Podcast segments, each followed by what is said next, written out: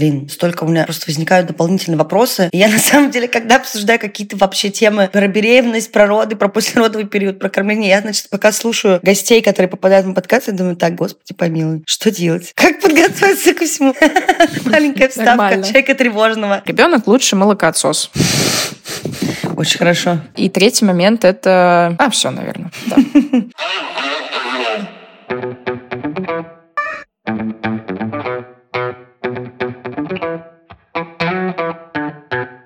Привет, это подкаст «Раздвиньте ноги». С вами я, меня зовут Оля Крумкач, я врач-акушер-гинеколог и ведущая этого подкаста. Сегодня у нас новый выпуск, который посвящен грудному вскармливанию. В предыдущих сезонах уже был подобный выпуск, но он был достаточно такой, э, наверное, базово-теоретический. Сегодня мы обсудим вопросы грудного вскармливания и рекомендации по этому поводу чуть-чуть поглубже. И в очередной раз спасибо большое, если у вас остаются какие-то вопросы, предложения, не знаю, вы хотите спросить или чего-то недопоняли после очередного эпизода, пожалуйста, всегда пишите в телеграм-бот, который называется «Раздвиньте бот». А если вам нужна консультация от меня лично, то пишите в телеграм-бот, который называется «Только спросить бот».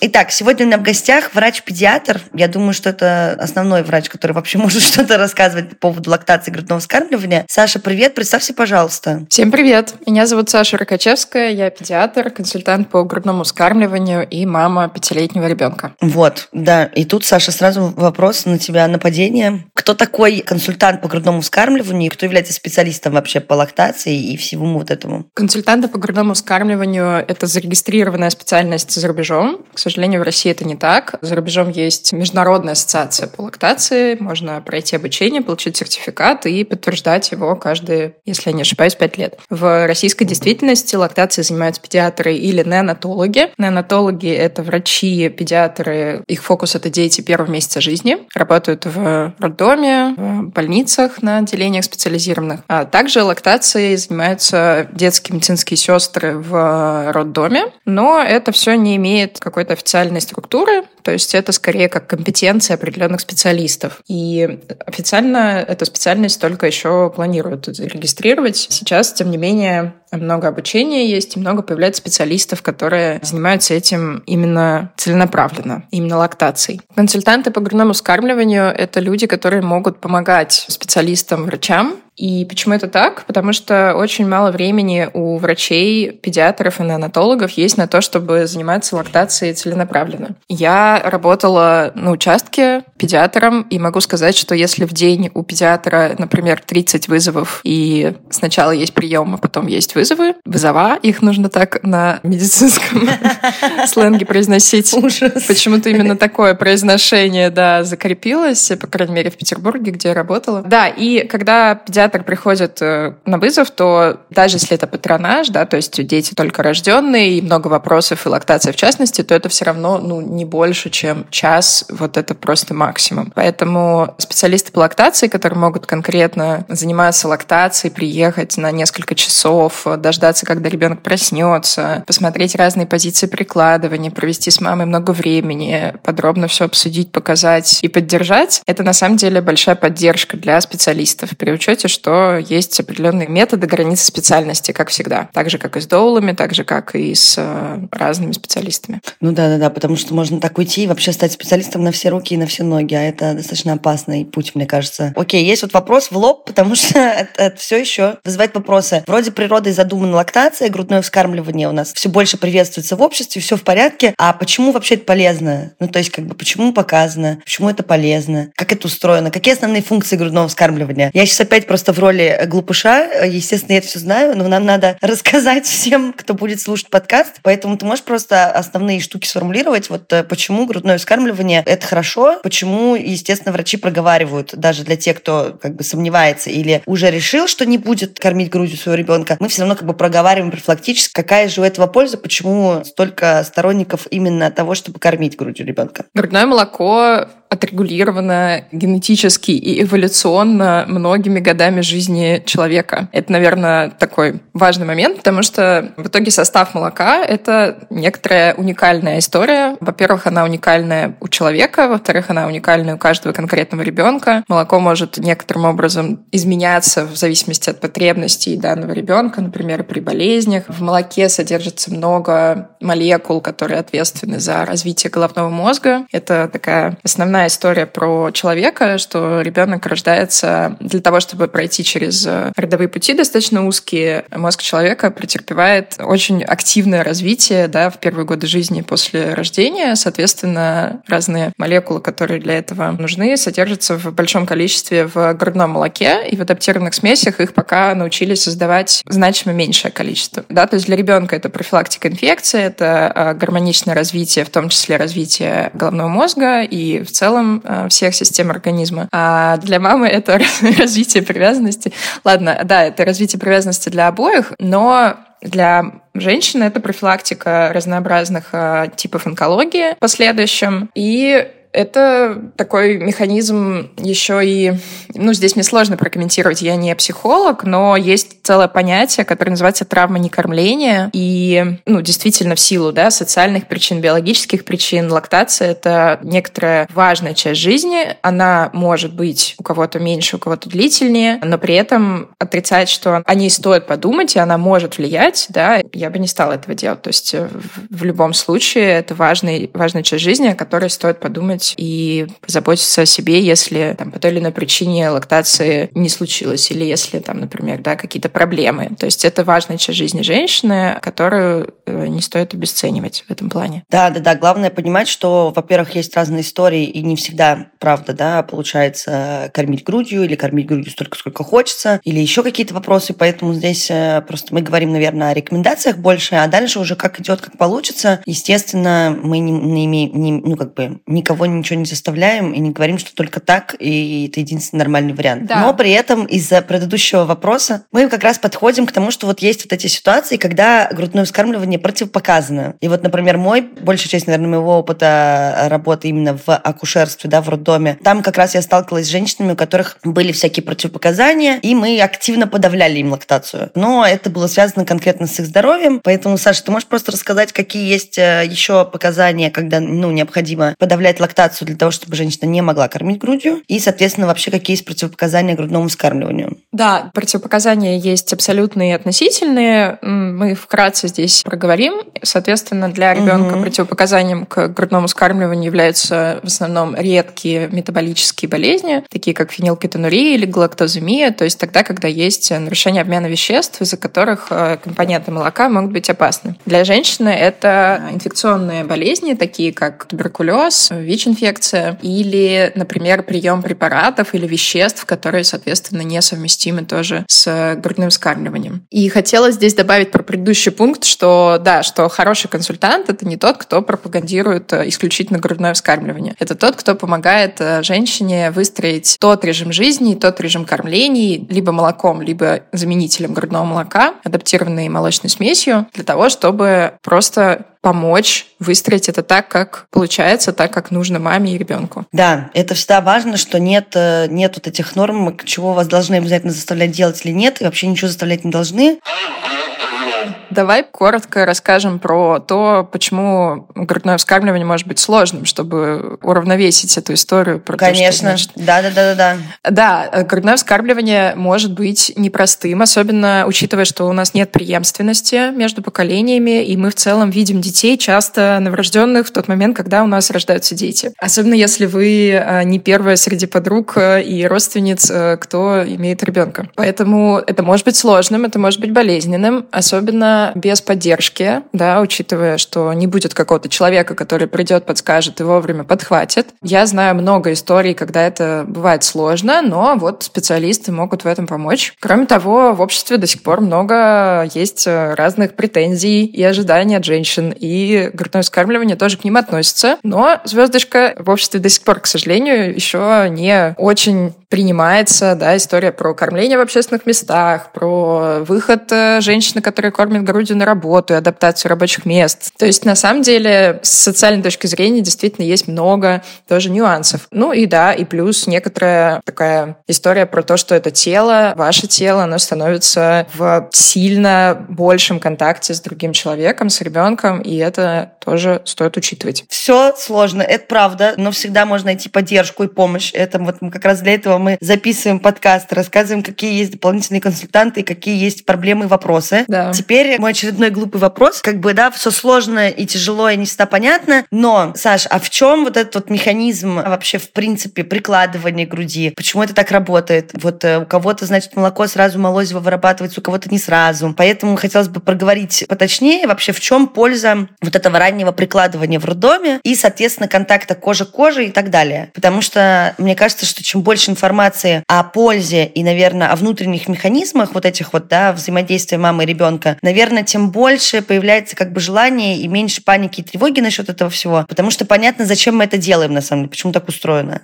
Можешь, пожалуйста, тоже как-то этот механизм нам прояснить? Во время беременности происходит много разных механизмов и перестроек в организме женщины, и в частности начинает усиленно развиваться железистая ткань молочной железы. К концу беременности у женщины с высокой вероятностью есть молозиво. Молозиво — это такая жидкость особенная по составу, потому что в ней очень много иммуноглобулинов. Это белковые молекулы, которые защищают человека, то есть это часть иммунной системы. Они помогают ребенку в первые дни жизни жизни получить такой boost иммунитета для того, чтобы дождаться молока, для того, чтобы не подхватить какую-нибудь инфекцию. Кроме того, это очень питательная жидкость, которой достаточно в малых количествах. Еще важно знать, что у ребенка очень маленький желудок. Можно посмотреть в интернете картинки объем желудка. И их сравнивают там, например, с виноградинкой, потом с абрикосинкой небольшой и так далее. То есть объем желудка тоже крайне миниатюрный. Еще важно знать, что после рождения ребенка через естественные родовые пути и после рождения рождения ребенка путем кесарево сечения молоко может приходить в разные сроки. И это нормально, если после кесарево сечения молоко приходит на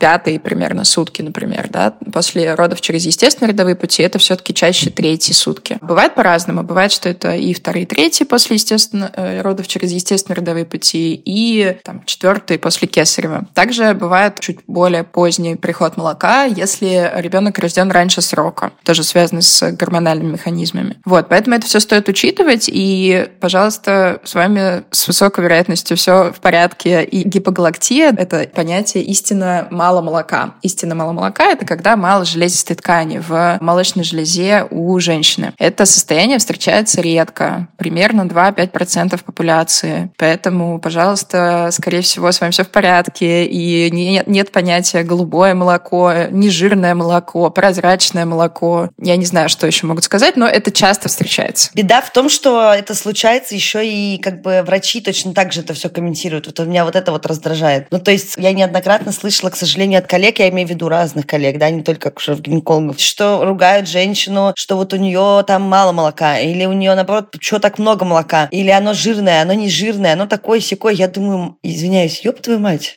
там молоко вообще. Вы понимаете, какое?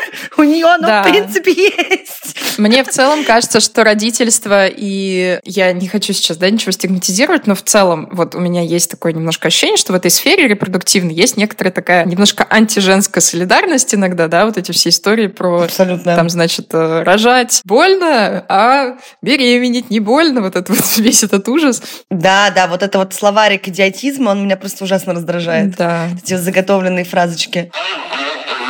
Давай расскажу дальше, что происходит, значит, да, почему этот золотой час так важен после родов, потому что как раз-таки запускаются гормональные механизмы лактации. Очень важно здесь запустить механизмы окситоцина и пролактина, двух гормонов, которые участвуют в лактации. Соответственно, прикладывание больше, чем через 6 часов после родов, значимо может влиять на снижение успешности лактации, да, то есть объема молока и э, продолжительности лактации. И еще важно знать, что то контакт кожи к коже, который тоже происходит в этот золотой час. Это помощь иммунитету ребенка, микробиому ребенка. То есть те вот обитатели кишечника, обитатели кожи, которые появятся у ребенка в первые дни после того, как он родился, это на самом деле такой тоже базис иммунитета. Вот, поэтому молоко внутрь и объятия снаружи — это очень важно. Двойная формула. Да, да, футболки папы, объятия с папой, если мама еще приходит в себя после родов. Э, пожалуйста, очень важно. У ребенка есть поисковый механизм с рождения. Эволюция помогла ребенку выжить и найти такие молоко. Поэтому, несмотря на то, что ребенок еще даже не умеет голову держать, но у него есть рефлекс, чтобы поднимать голову и находить источник вкусненького и того, что необходимо для жизни. Дальше молоко приходит примерно на третьи сутки, да, как я сказала, после родов через естественные родовые пути, ну, вторые, третьи, пусть будет так.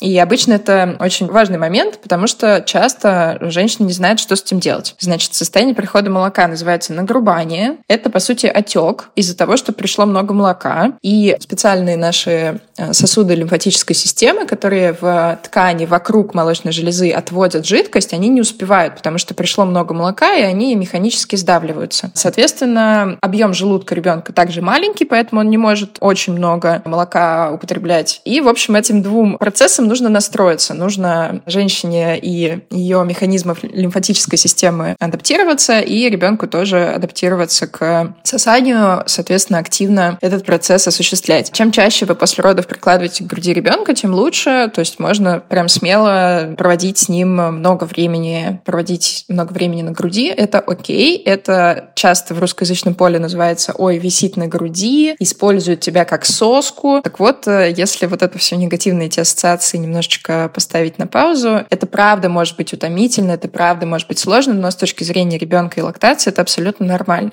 Дальше, да, что делать с нагрубанием? Обязательно первое, что, чего нужно избегать. Избегать нужно травматизации, то есть нажатие через боль, какие-то расцеживания кулаками. Этого не должно быть. Все движения должны быть мягкими, бережными, и обязательно вы не должны испытывать ужасной боли. Это может быть чувствительно. Вот, а сори, а есть какая-то вообще классификация, я не знаю, разделение? Потому что, да, мы не должны испытывать боль, но при этом все знают, что это больно. Ну, то есть, как бы в любом случае есть разные ситуации, а вот э, у нас есть проблемы во время грудного вскармливания, такие как, вот опять же, да, лактостаз, трещина, еще что-то. Какие сейчас рекомендации вообще, как определить, что пора либо останавливаться, либо, да, какие-то правила гигиены соблюдать и рекомендации по этому поводу? Можно ли продолжать кормить вот этими трещинами или нет? Вот где эта грань, когда спасти свою грудь э, эм, еще можно от э, последствий? Или такого не существует? Потому что острая боль, когда она уже слишком выраженная, там температура появляется, еще что-то, это уже как бы в сторону экстренной штуки, когда надо ехать 100% в больницу и разбираться, а нет ли мастита. А вот что касается рутинной истории, вот просто я слышу вот это вот, ну, то, что ты говоришь, mm-hmm. что, да, не должно быть э, резко больно. А где тогда вот эта грань? А измеряется ли это также по шкале или как, короче, когда стоит остановиться? Да, боль — понятие субъективное, поэтому, конечно, здесь всегда сложно отвечать на этот вопрос. Для того, чтобы ответить на этот вопрос, придумывают всякие шкалы, да, там от 1 до 10 и сравнивают в динамике, как было, как стало. И в этом плане с лактацией тоже сложно, потому что женщина, особенно если это первая беременность, первые роды, да, то соски и грудь э, совсем не испытывали никогда таких нагрузок, поэтому они ощущаются действительно очень необычными. И еще здесь важно знать, что мы все разные, у нас разная чувствительность, поэтому для женщин с чувствительными сосками, например, кормление может ощущаться более интенсивным. По поводу нагрубания, оно скорее ощущается как распирание в груди, то есть это не то чтобы болезненность, это такое ощущение, что как будто бы вот кто-то нажимает на грудь изнутри, и она как будто бы не может вмещать такое количество молока. Вот есть определения другие, да, каменная грудь, грудь, которая стоит колом. То есть э, в этот момент есть ощущение распирания именно. Но если при этом оказывать травматизацию, да, то есть вдавливать прямо силой, пытаться разминать вот эти вот плотные участки, это уже избыточно. Движения могут быть плавными, движения могут быть мягкими, но при этом уверенными, но не избыточно агрессивными. Что еще хорошо делать? Прикладывать холод и использовать технику длительного нажатия на грудь. А греть грудь в этот момент или, да, продавливать силой нельзя. Угу. Да, и частые прикладывания ребенка, они тоже помогают с этим справиться. Ребенок лучше молокоотсос. Очень хорошо. Обожаю, моя любимая. Вот как раз про надавливание и тепло и все остальное. Вот есть же эта техника ручного сцеживания. Угу. Я думаю, что она более карательная, естественно. Первый раз, когда я видела эту картину в роддоме во время ординатуры, я вообще не поняла, что происходит. То, что мы там сидели, что-то у компов писали истории, и, ну, раздался просто какой-то вой. Я, естественно, пошла смотреть, что случилось, потому что там у нас рядом с родильным отделением еще был уголочек после родового, там буквально пару палат, как раз платные палаты. И вот я помню, что я увидела, что акушерка руками сцеживает пациентку в раковину угу. в какую-то. Я подумала, о боже. И она бедная, ну, как бы, я, она чуть не кончилась явно в этот момент. Вот такие техники мы не используем. Нет таких рекомендаций вообще о том, что это нормальная практика. Желательно, конечно, если, ну, по крайней мере, из тех рекомендаций, да, которые в том числе дают акушеры, гинекологи, потому что мы тоже в ответе за грудь женщины после родов. Но естественно, что если вы понимаете, что вы не справляетесь самостоятельно, да, с лактацией, с последствиями лактации, у вас появляются жалобы, боли и все остальное, в этой истории обязательно, сто процентов необходимо обратиться к врачу за дополнительной консультацией, потому что нельзя доводить это до какого-то там, да, совсем уже травматичного опыта, до температуры и всего остального. Для того, чтобы ребенок качественно, эффективно получал молоко из груди, важно немножечко поучиться с ним прикладывать его к груди. Что здесь важно знать? Важно знать, что ребенка можно брать в руки, он не разваливается, он выглядит немножечко таким, как желешечка, может быть, очень маленький, очень крохотный, только родился, но на самом деле дети достаточно крепкие, поэтому брать их в руки уверенно и поворачивать к себе живот к животу, то есть ребенок прям как вот бутерброд, да, к вам, к вашему животу должен быть близко. Следующий шаг — это выправить руки и всякие складки пеленок по возможности между вами. И дальше очень важно расположить ребенка его носом напротив вашего соска для того, чтобы ребенок смог немножечко потянуться к соску и в этот момент чуть-чуть запрокинуть голову. Здесь следующий да, пункт важный. Не держать ребенка за затылок. Это очень часто происходит, и это мешает ребенку двигать головой. Несмотря на то, что еще нет уверенной поддержки головы у ребенка, все равно он может ей минимально двигать, мышцы работают, и это важный тоже механизм в плане прикладывания. Поэтому ребенка стоит держать к вам близко да, на животе, и ваша рука находится примерно на лопатках. Конечно же, это все лучше показывать. Пока постараюсь рассказывать красочно и понятно. Значит, ребенок находится носом напротив соска и тянется вверх. В этот момент он открывает рот. Следующий частый вопрос — это что делать? Вкладывать грудь или сразу же торопиться и как-то, да, пытаться сделать так, чтобы сосок был во рту? На самом деле можно подождать. Можно подождать несколько попыток ребенка открыть широко рот. Это обычно достаточно умилительно выглядит, э, если, может быть, вы где-то уже видели. В общем, э, ребенок, правда, может не с самого первого раза широко открыть рот, и это нормально. Но когда это случилось, у вас есть ваши руки, которые лежат на лопатках ребенка, и вы можете второй рукой немножко поддерживать грудь, но поддерживайте ее так, чтобы область вокруг соска, ареола, пигментированная часть, она была бы свободна. То есть ребенку было бы куда приложиться. И в этот момент, когда есть широко открытый рот, вы можете к себе ребенка придвинуть. Еще иногда, я не люблю это сравнение, но это называется надеть ребенка на грудь. Mm. Смысл в том, чтобы показать, что важно ребенка придвигать к себе, а не вкладывать пальцами сосок в рот, поскольку это приведет к более узкому захвату и менее эффективному сосанию. Когда ребенок приложился, можно проверить быстро, да, что живот к животу, что голова может его немножко двигаться и пристраиваться так, как ему будет удобней. А, соответственно, нос по возможности свободен, но даже если крылья носа свободно, ребенок может дышать. Ребенок должен дышать и сосать одновременно, поэтому если нос совсем закрыт, то ребенок, скорее всего, отстыкуется от груди и не будет сосать. Вот в том числе ты сейчас рассказывала и про то, как что делать, да, какие есть, условно, советы, не советы, а какие меры гигиены надо соблюдать, когда мы кормим грудью, потому что, опять же, раньше считалось там, да, что надо вообще и себя стерилизовать, и ребенка, при этом у нас кто-то намывает грудь э, каждый день до состояния, не знаю даже чего, но при этом там соску с земли поднять, облизать ее дать в рот, это окей. Хотя мы всех призываем, пожалуйста, лучше дать грязную соску, чем ее облизывать своим ртом. Короче, мне кажется, здесь слишком много вопросов, я не буду все перечислять, с чем я сталкивалась, но вот тупо по гигиене.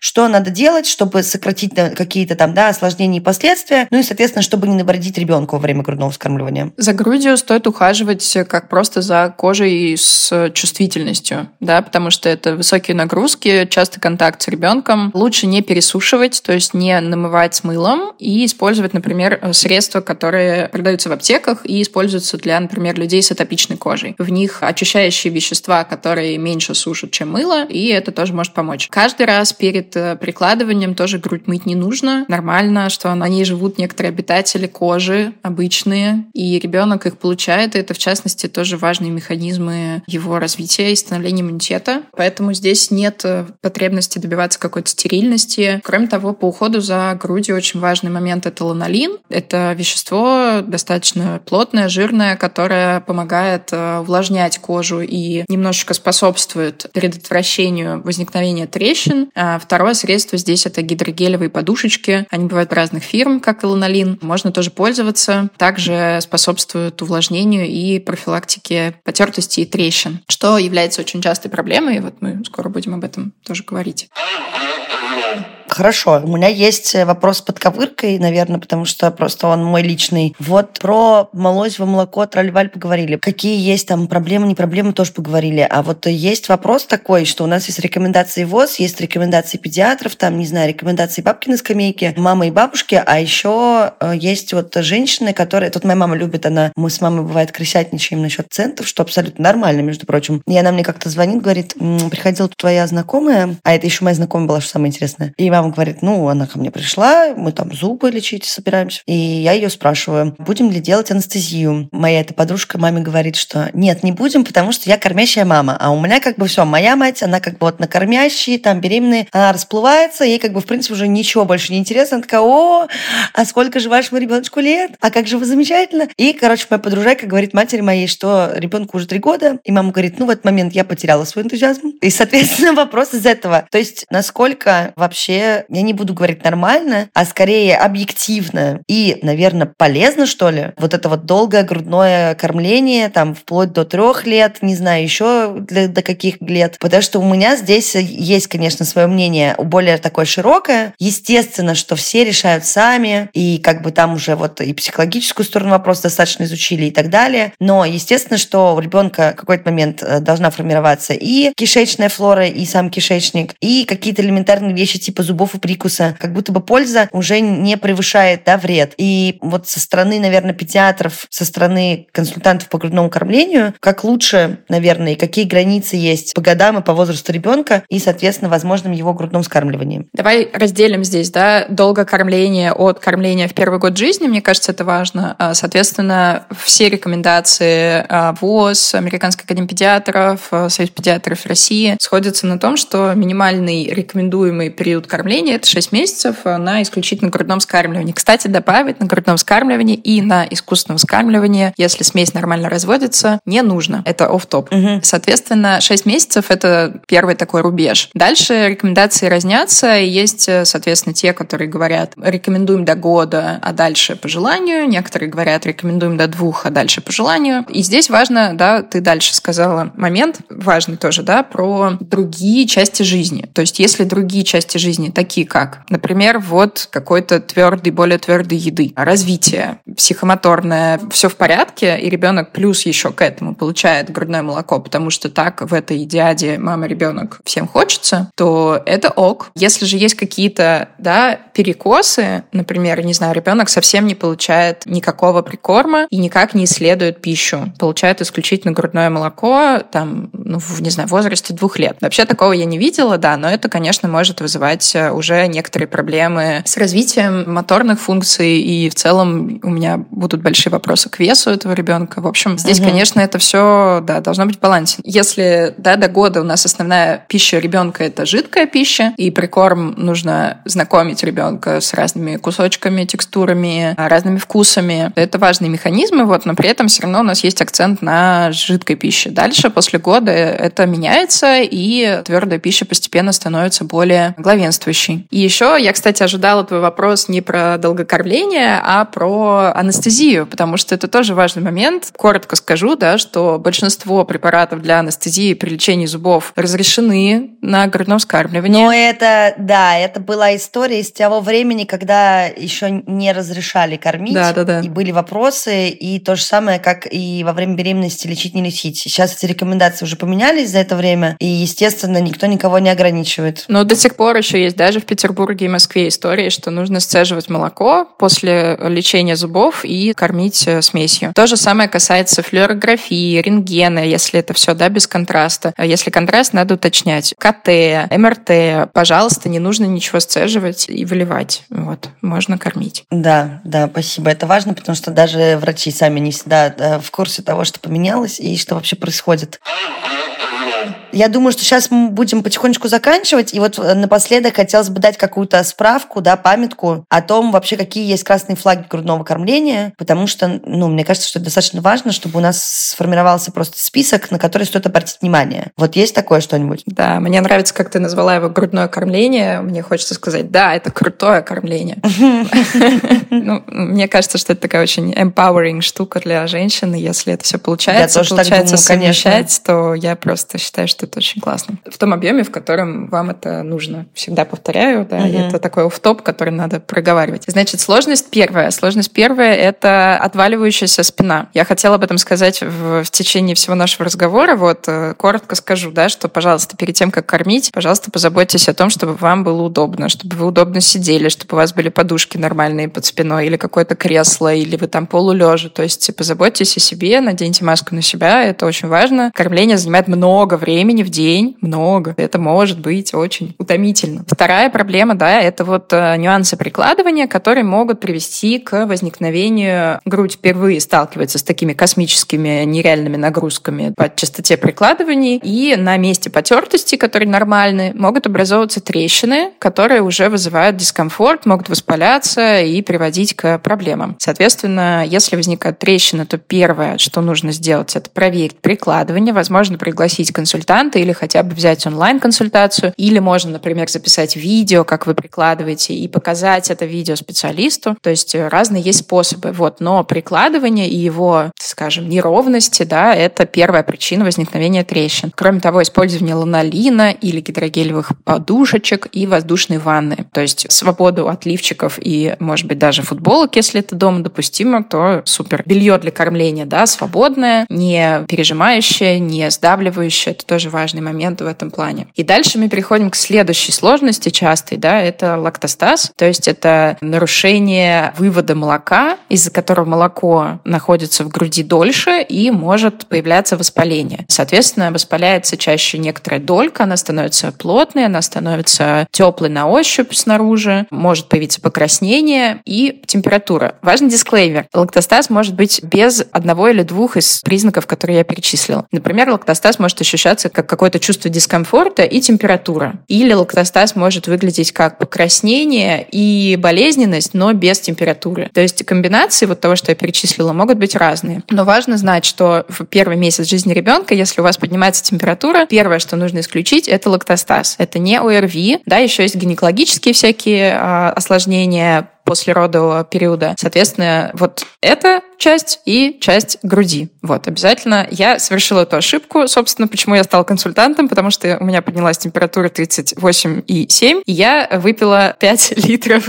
компота, потому что я решила, что я заболела ОРВИ, и мой лактостаз усилился. В общем, с этого, да, момента Ой. это было не очень весело. Соответственно, при лактостазе что стоит делать? Охлаждение, вибрация, да, или поглаживающее движение в сторону соска во время кормления. И если лактостаз не уходит за 1-2 дня, то лучше здесь пригласить консультанта очно. Но если дальше эта история продолжается, или если у вас нет возможности пригласить консультанта, то, ну, примерно вот с третьих, с конца третьих суток лучше уже показаться мамологу для того, чтобы провести УЗИ и посмотреть, есть ли уже какие-то более сложные истории про лактостаз, который может переходить в лактационный мастит. Мастит, соответственно, воспаление, да, ид. Да-да-да, это уже давно таки страшнее. Боже, я всем желаю здоровых сисечек, реально. Я просто слушаю такая, да. господь, сколько этих э, грудей прошло через руки в роддоме.